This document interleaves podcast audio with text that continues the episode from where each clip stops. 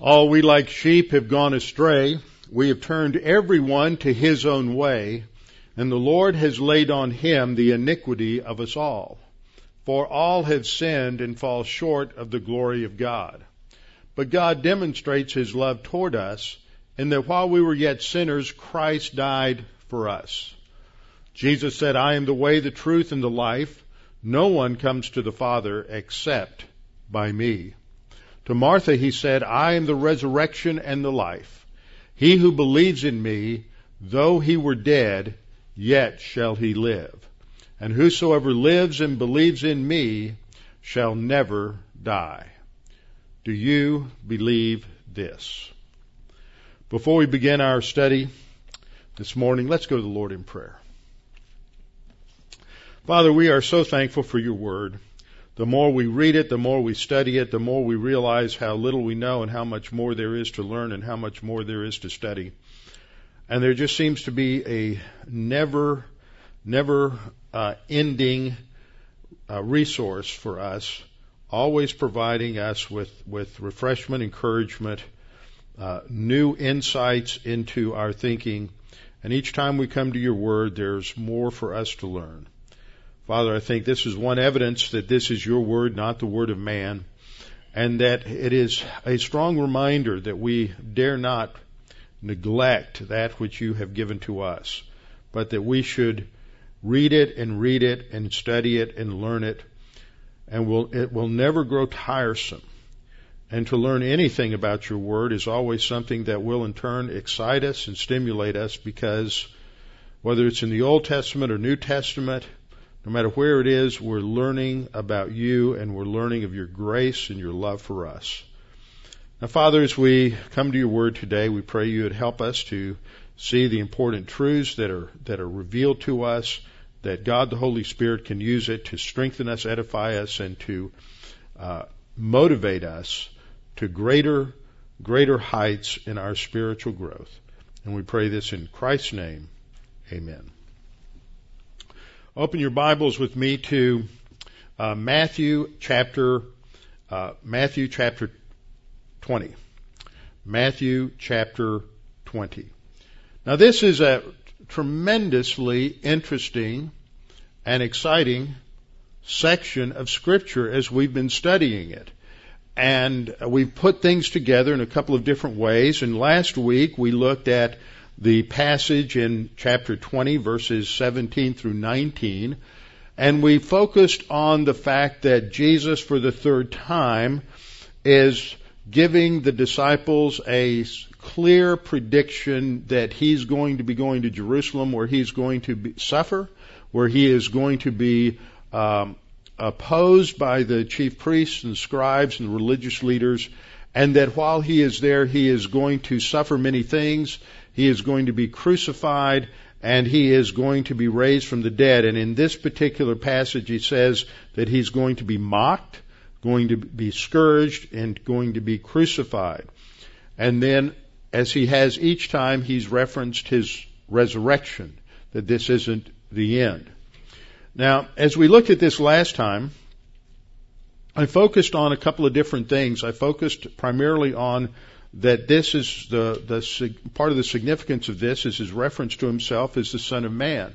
That this is a title that is a messianic title, and it is a title that is ultimately re, uh, related to his future rule. But that future rule that we often summarize as just the crown must come after the cross. Jesus has to suffer. And there are a couple of different ways in which we talk about the suffering of Jesus. There's, there's suffering in his life, adversity that he faced due to the fact that he's in the devil's world and the opposition that he faced.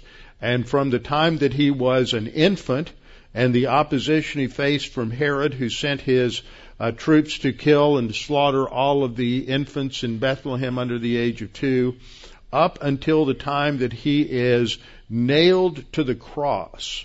And in fact, going beyond that a little bit to the time when God darkened the earth at noon, because it's not until that period from 12 noon until 3 p.m.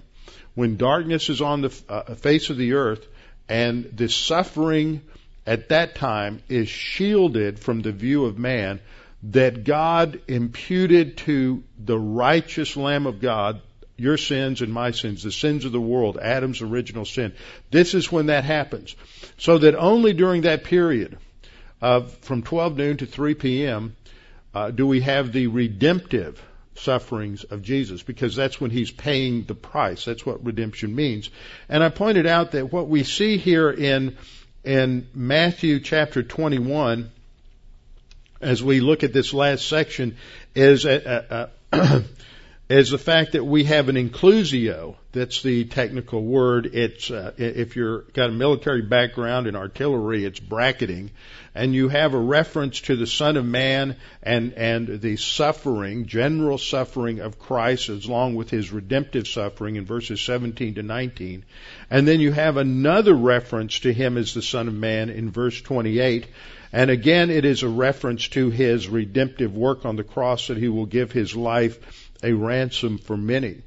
And what this section does is it brackets, it brackets what is being taught here and shows us that this section from verse 17 to verse 28 is meant to be understood as a as a whole section that these these themes uh, work together.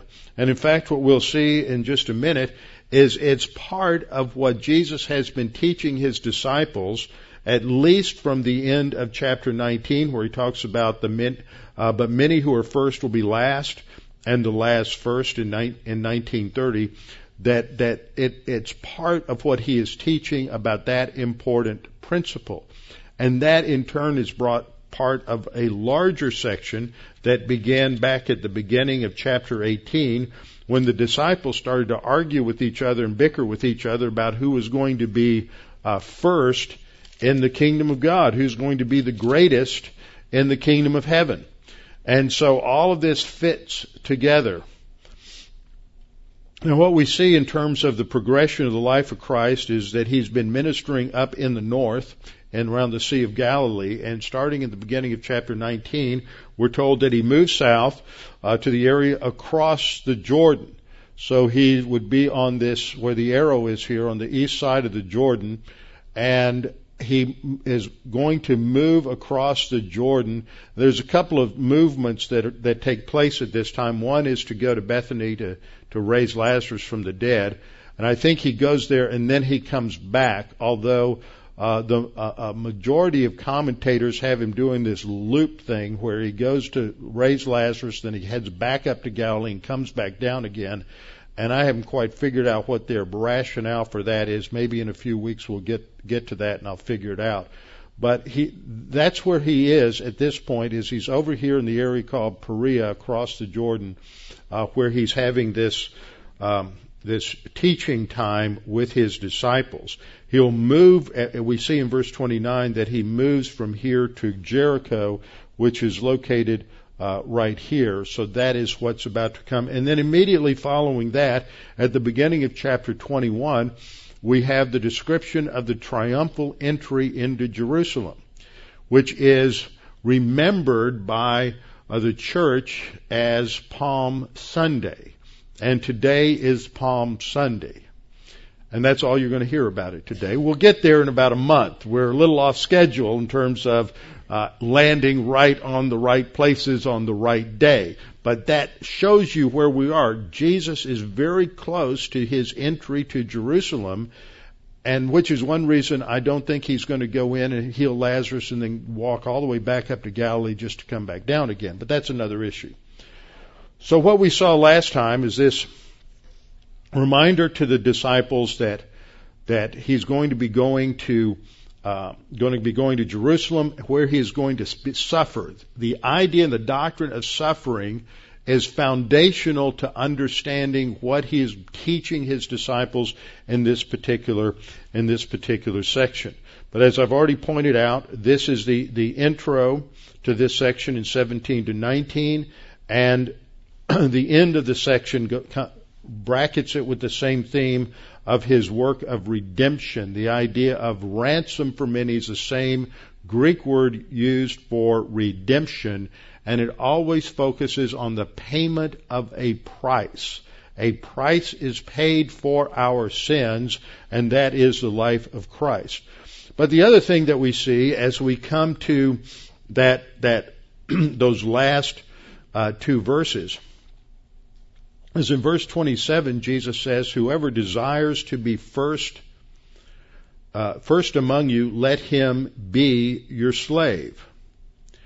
Now, it's really interesting to trace the use of that word first in this section. We go back to 1930, that's the first time it's used, and it grows out of the context of what Jesus has, has said to the rich young ruler. And that fits within the context of the argument uh, between the disciples as who's going to be the greatest or who's going to be first when in, in the kingdom of heaven. And what Jesus is teaching them is it's not about status. It's not about your status now. It's not about your status when the kingdom comes. The priority is to serve the Lord and let the Lord take care of the issues as to what our position is going to be in the future kingdom. And that's important aspect of the doctrine of rewards. And before we wrap up this section, I'm going to have to give a nice little summary on the doctrines of rewards so that we can we can come to under, understand that. But what Jesus is teaching here fits this whole context. So whatever is said, whatever is going on in the intervening section from verse 20 to verse 26 has to be understood within the framework of Jesus teaching what it means to be uh, to be first, that you have to be last to be first. And again, we have a, a second episode related to disciples uh, arguing about um, what position they'll have in the kingdom. In this case, it's James and John who put their mother up to going to Jesus and asking uh, in their place for them to be given a place at his right and left hand when he comes in his in his kingdom. So we have to set this up again. It's very important to understand in Scripture that you don't just go in and take these little stories and cut them out of Scripture and isolate them and study them as if they, they hang by themselves. And we've seen that, and you understand that pretty well, probably better than most, that, that every one of these sections, uh, academically they're referred to as pericopes, Every one of these sections fits within a larger section, and that fits within a larger section. So that to truly understand any section, you have to really understand that general overall overall context and put it together. But once you come to an understanding of that, this, there's another principle of interpretation that comes into play, and that's a principle called the analogy of Scripture. Now, when I was growing up, and for many years I never heard that term, that is a long time term for this, but most of us know it by the term comparing Scripture with Scripture. That the Word of God is an integrated whole, that, that doctrines are originally developed uh, in the Old Testament and then there's progressive revelation and more is added and more is added as you move through the scripture. And then when you get in the new testament you see things come together so that there's an integrated whole in terms of the scripture that scripture must be understood in terms of how it complements each other and that all of the bible hangs together. And when people start chopping it up and trying to treat certain things separately, often they come up with uh, what they think are contradictions in the scripture, or this is when they begin to lose confidence in the scripture. But rightly interpreted, where you see things together, it reinforces our faith. Now, this doctrine related to to the last, the, the first shall be last, and the last shall be first, is an important leadership principle and an important uh, attitude principle that Jesus is trying to drill into his disciples in this whole section in preparation for their future role in ministry as disciplers. Now it's interesting we don't find the term disciple again after in terms of a verb after we get into Acts. We have the 12 referred to as disciples, but we don't really see the verb used, even though we see the concept implemented throughout the rest of the New Testament. Matthew uh, has the greatest emphasis on the concept in the Gospel of Matthew, ending with a repetition of Jesus' command that we are to go and make disciples. In other words, the mission for the church is to make uh, students of the Word of God. It is it is focused around this idea of learning and studying and having our minds completely renovated by the Word of God. Romans 12:2. We are not to uh, be conformed to this world, but let our thinking be transformed by the renewing of our minds. And so ultimately the pursuit of spiritual maturity is a mental activity related to a mental attitude of humility and submission uh, submission to the Lord. So as we look at this principle, what we're seeing in Matthew 20 verses 17 to 28 is that the ultimate model of this principle that the one who would be last shall be first and that is the Lord Jesus Christ. He is, as Isaiah 53 states, He is, uh, came and we esteemed Him not. He was despised and rejected among men. He is looked down upon as a failure because he did not, was not able to bring to completion his, his mission of establishing the kingdom, at least in the eyes of the world, because they did not understand the principle that the cross had to come before the crown, that he had to pay the price for sin before he could establish a kingdom. Because if you establish a kingdom without sin being dealt with, then you have the same problem you've had with every preceding kingdom, is it's run by sinners and it is uh, governed by the corrupt ideas of man and it's ultimately doomed to failure. And so as we look at this and we look at the model of Christ as the uh, as what he says in verse verse 28 that he that he the son of man did not come to be served but to serve and to give his life a ransom for many. I thought that to flesh this out a little bit, we need to look at Philippians chapter 2. So turn with me in your Bibles to Philippians chapter 2, and we're going to see how the Apostle Paul uh, puts this together to show and to uh, illuminate this, this same principle in Philippians chapter 2, verses 1 through 11. Now, the epistle to the Philippians was primarily written as a letter of gratitude by Paul to the church in Philippi, which was lo- located in Macedonia, pronounced Macedonia in, in the Greek. It's located there, and they weren't a, especially wealthy congregation. In fact, in 2 Corinthians, when Paul praises them, he says not that they gave out of their wealth, but that they gave out of their poverty. Now think about that a little bit.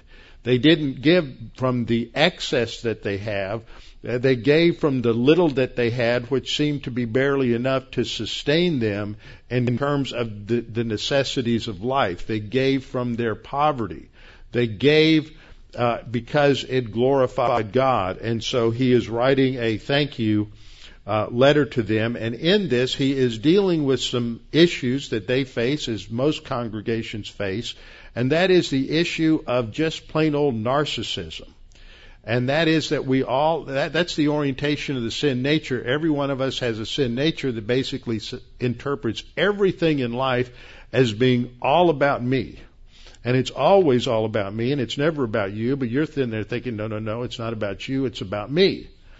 And that's that's our sin nature. And whenever we're focused on me me me we're just letting our sin nature run out of control and you see it best illustrated in a in a in a young child because uh, it's always all about children, and and we live in cultures often that that dote on children, and we let them be the center of the world. In the ancient world, they didn't. A child had no status whatsoever in a culture, and that formed the background, as we saw, the illustration in this section that disciples are to be like the little children in that culture where they had no status, they had no position, they had no power, they were basic, basically just on the fringe.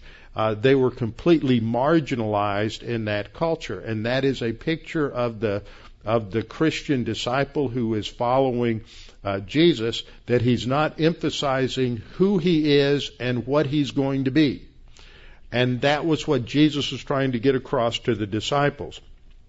Now, Paul builds on that idea in Philippians chapter 2, and the first four verses of Philippians chapter 2 are, are emphasizing the principle.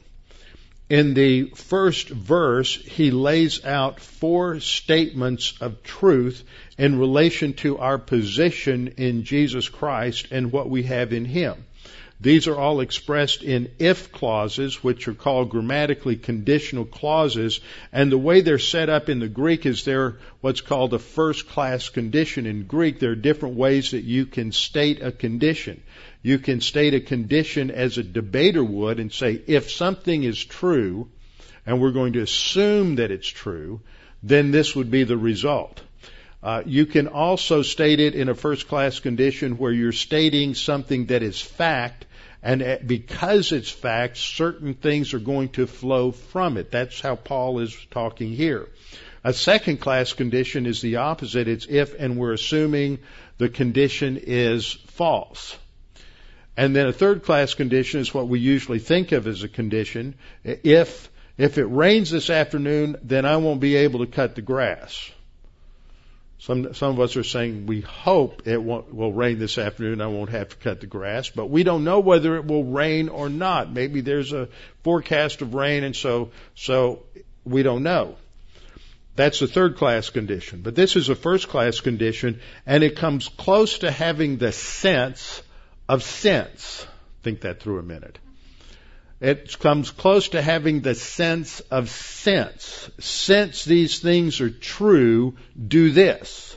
So he's emphasizing four things that are true in the body of Christ because we are in Christ, that there is consolation in Christ.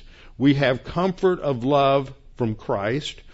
We have the fellowship of the Spirit, which is a, our, our unity in Christ and we have affection and we receive mercy. All of this is in Christ. I'm not going to, uh, my focus isn't on these first four verses, but it's the setup for what I want I do want to focus on. So then his command to the Philippians and to each one of us is he says, fulfill my joy. Because these things are true, this is what you need to do. You need to be like-minded. The problem with people being like-minded goes back to that whole principle of self-absorption. We have our ideas and our way, and so when we start emphasizing our ideas and our way, then then a result of that is fragmentation. Uh, for an, for example, the Republican Party today, and what happened in Israel uh, in the uh, 60s in the first century, the Jews were so fragmented that the culture was coming apart at the hinges. And in fact, when the Romans were breaching the walls of Jerusalem in, in 70, uh, there were Jewish groups that were fighting in killing each other because they were so angry with one another. The culture had just so completely fragmented. Now that's not what's supposed to be true of the body of Christ, but often it is.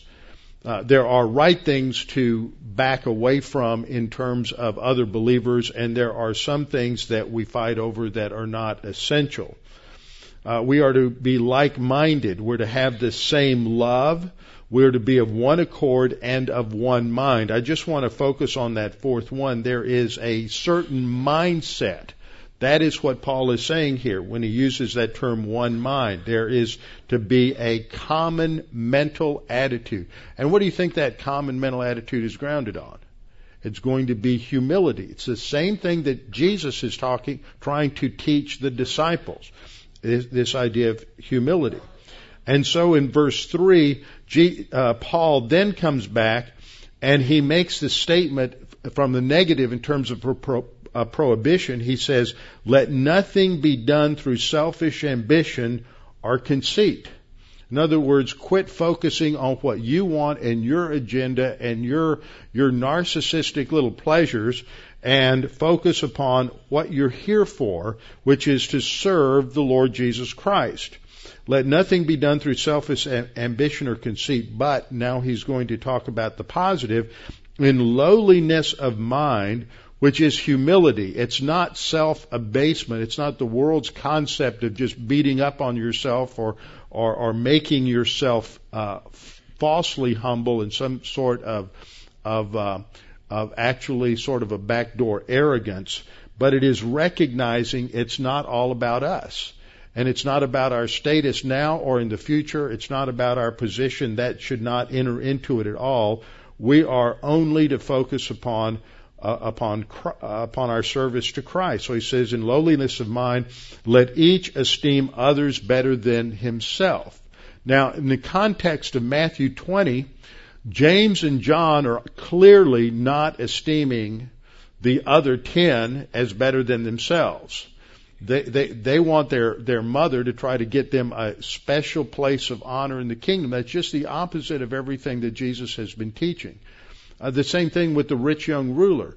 He is looking to the fact of his wealth and his power, his position, to give him some, also to give him some sort of status in the future kingdom.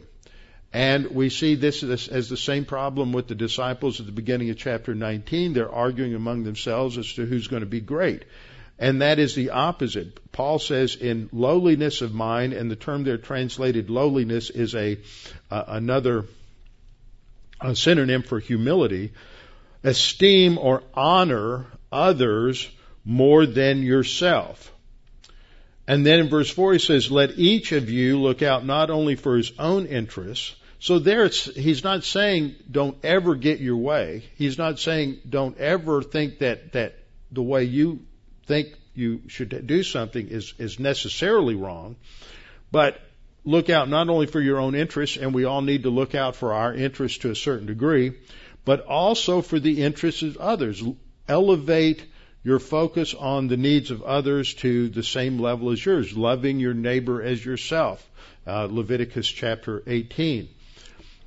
So that's the command. Now he's going to give an example. And the same example that, that Paul gives is the example that Jesus is giving in Matthew chapter 20. It is that he came to seek and to save that which was lost. He came not to serve, but to, not to be served, but to serve. So in verse 5 he says, have this mind in you.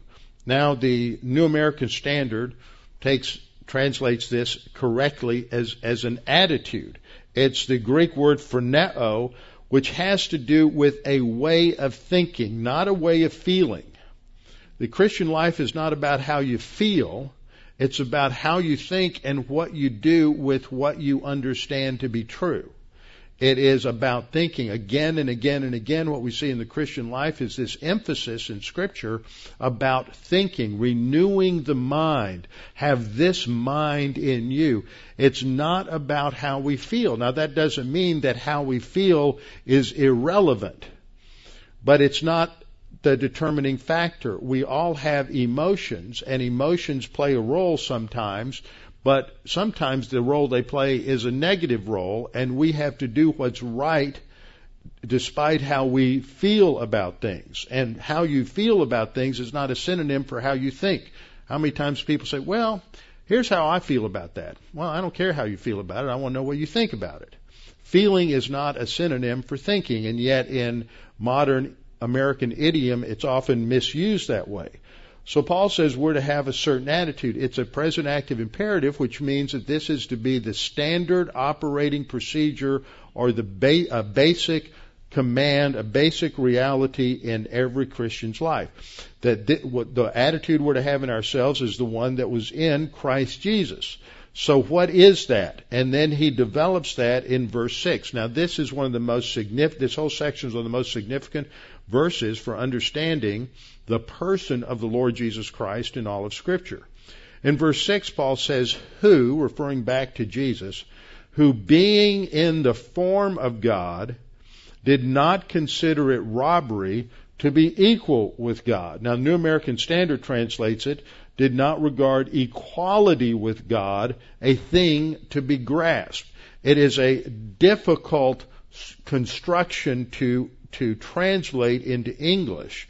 And so we need to take a little bit of time to understand what these words meant and how we're to understand it. He starts off with the present participle that's translated he existed, which sounds like it's a finite verb, but it's really the whole phrase, although he existed, and it's stating something that's going to be appear to be a, a contrast to what we might expect. That's the idea in a concessive participle when we use the preposition though or although. On the one hand, he is saying, on the one hand, he existed. Now, you ought to notice that grammatically this is a present tense, which means it's something that went on and on and on. He's treating it as an ongoing uh, situation, ongoing uh, action. He existed in the form of God. Now, in English, we often take the word form as a as a physical form, as like a physical mold.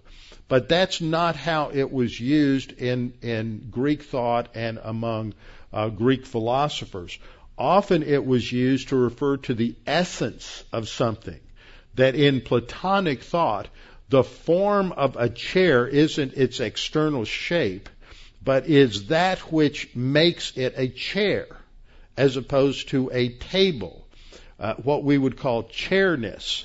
So if you see a dog, a dog has the form of a dog and not the form of a cat. It's not talking about its shape. It's talking about it has that which characterizes and makes it a dog as opposed to uh, to a cat or a, some other four-legged creature. So when we look at this, uh, what Paul is saying is, although he existed eternally in the essence of God, and being in the essence of God, being God, he did not regard equality with God something to be grasped. Or as the King James translates it, he didn't consider it robbery to be equal with God. That uh, really obscures it in terms of modern language, so I like to use the New American Standard here. He, he's, he's not grasping after his status as God, to put it in the language we've been using in Matthew 20. The, the, the disciples all want to be somebody. Jesus is somebody, but doesn't want to make a big deal about it. Jesus is not going to emphasize his divine prerogatives when he enters into human history. He is willing to let his divine prerogatives and privilege be overlooked so that he is not going to demand as he walks through the streets of Jerusalem that everybody bow down and worship him as God. He is giving up the, the, the emphasis on his, uh, on, on how people should treat him for the sake of the goal of redemption. So this is your main verb here, and we're told again it's emphasizing Jesus' mentality. Remember, the command is to have this mind in you, and the, what he says about the mind is that Jesus did not regard, or he did not think, or he did not consider equality with God, that is, who he is in his essence, something to be grasped. Now think about what happened in the Garden of Eden.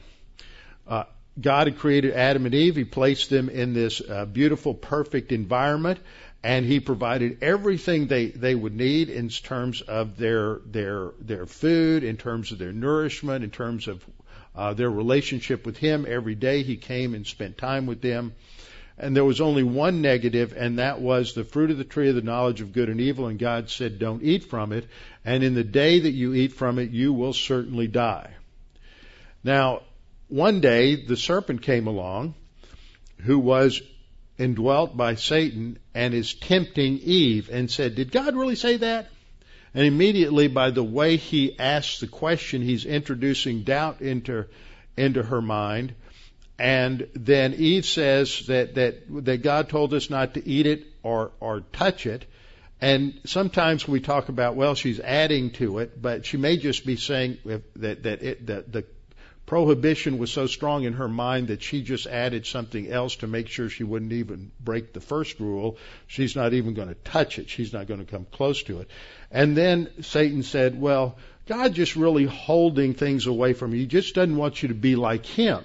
He doesn't want you to be like God. So the temptation in the garden isn't the fruit itself, but this idea that by eating it, they can take on deity. They can become like God. And so the contrast here in Paul is that Jesus is saying, uh, Jesus' thinking is that he is God and he doesn't consider it something to be grasped after, not like Adam who wasn't God and wanted to get it. And so this is the kind of thinking, not asserting his privilege, his position, or his power.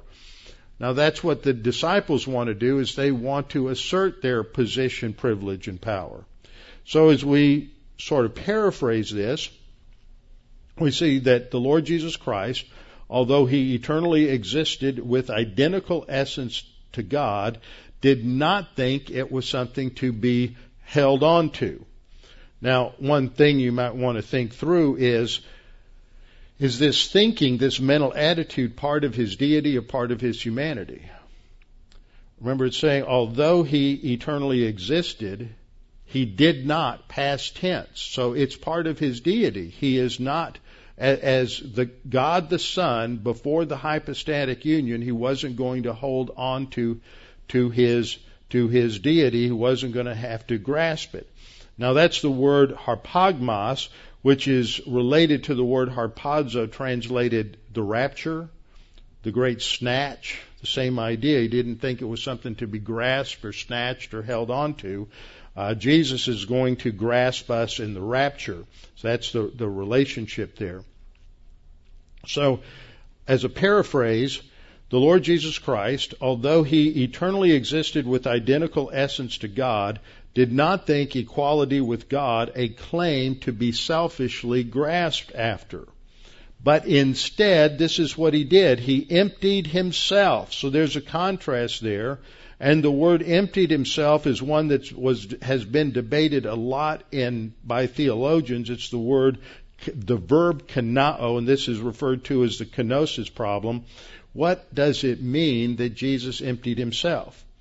Well, he emptied himself is described more fully by the uh, participles that come after it. He doesn't empty himself by giving up deity.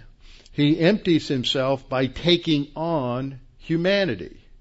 He adds something to himself. He takes on the form of a bondservant. He receives the form of a bondservant and we read here, he emptied himself by receiving the form of a servant or the essence of a servant or slave. And the word doulos there is the word that is uh, usually translated slave or bond slave, not an honorary position.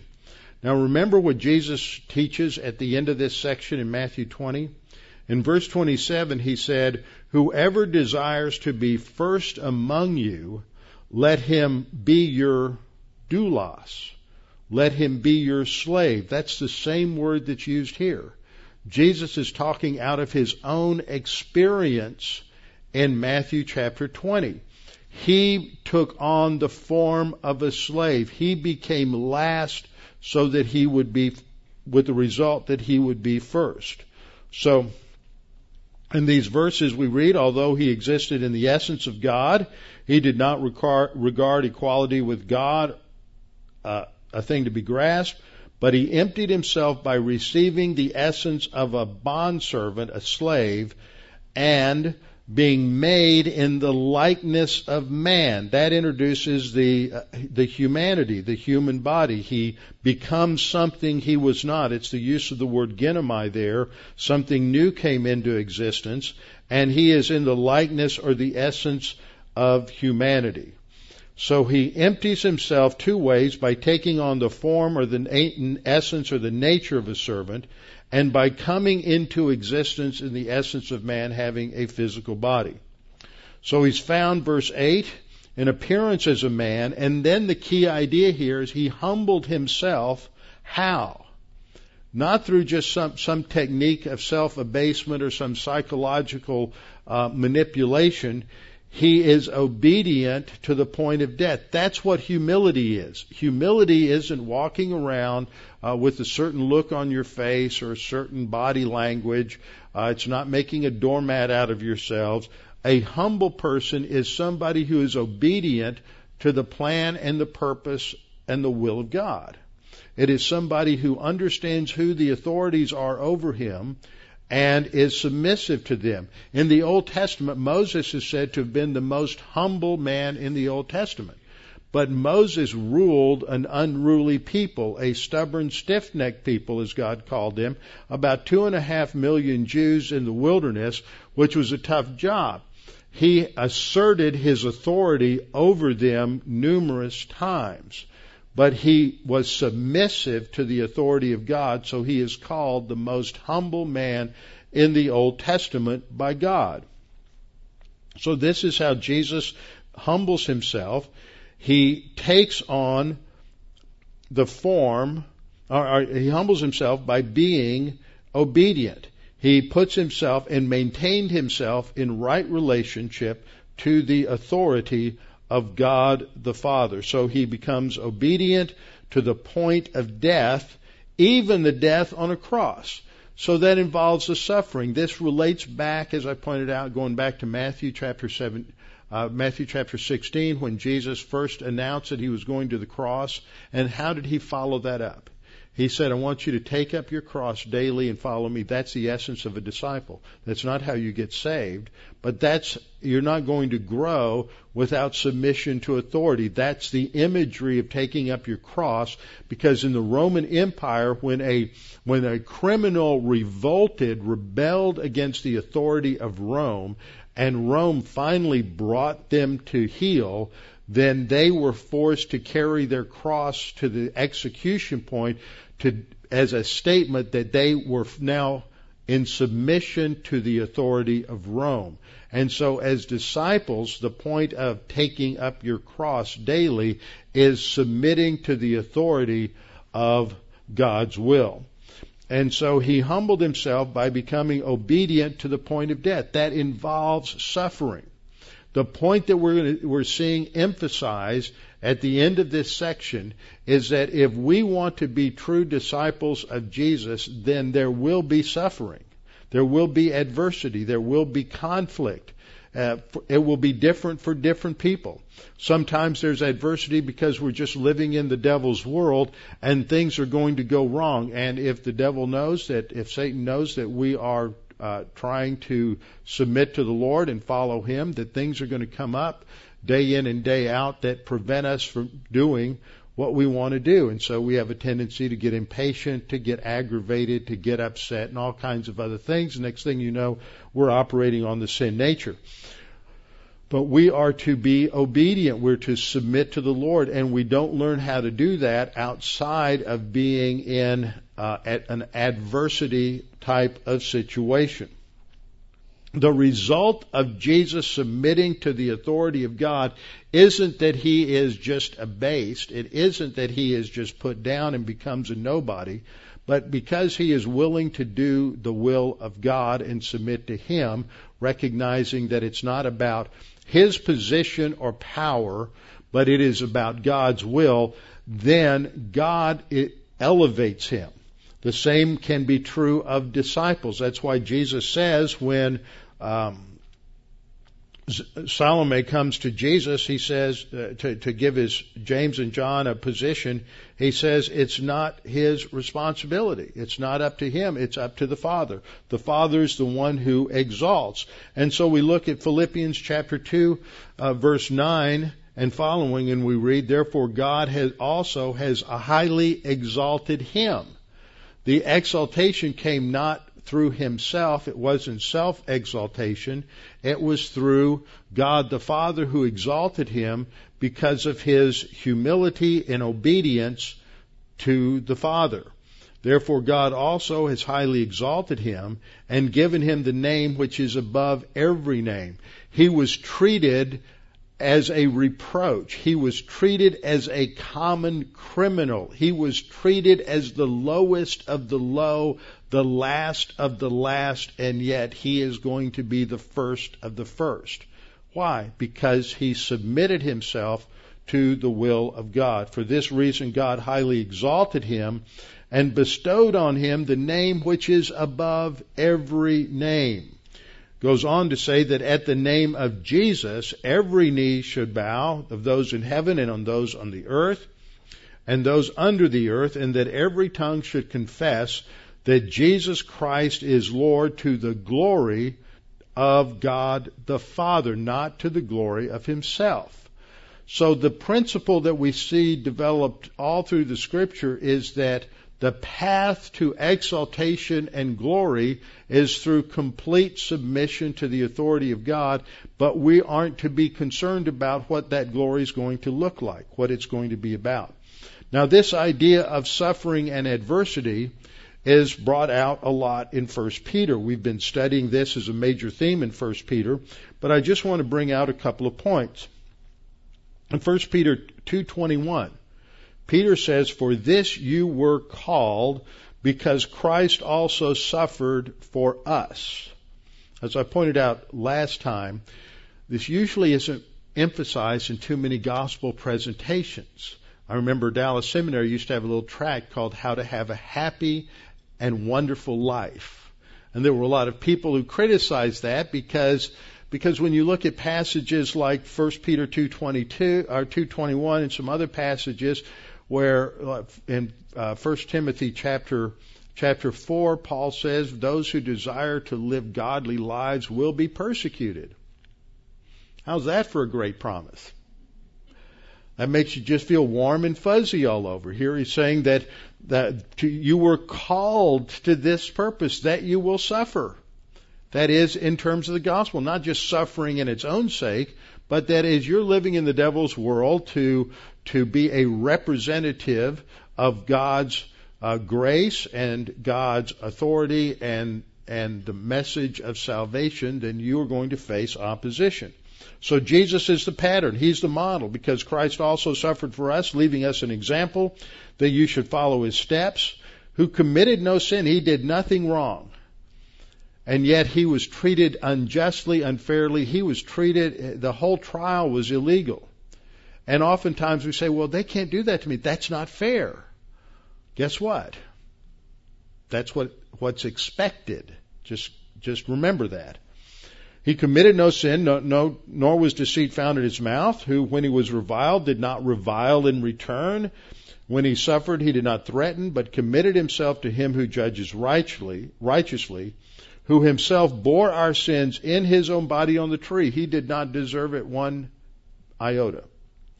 That we, having died to sins, might live for righteousness. That's what's before us. We are to live for righteousness. And then in chapter 4, Peter says, Therefore, since Christ suffered for us in the flesh, arm yourselves also with the same mind. Uses the same language that, that Paul used in Philippians 2. Arm yourselves. It's a protection device. With the same mind, for he who has suffered in the flesh has ceased from sin, that he no longer should live the rest of his time in the flesh for the lusts of men, but for the will of God.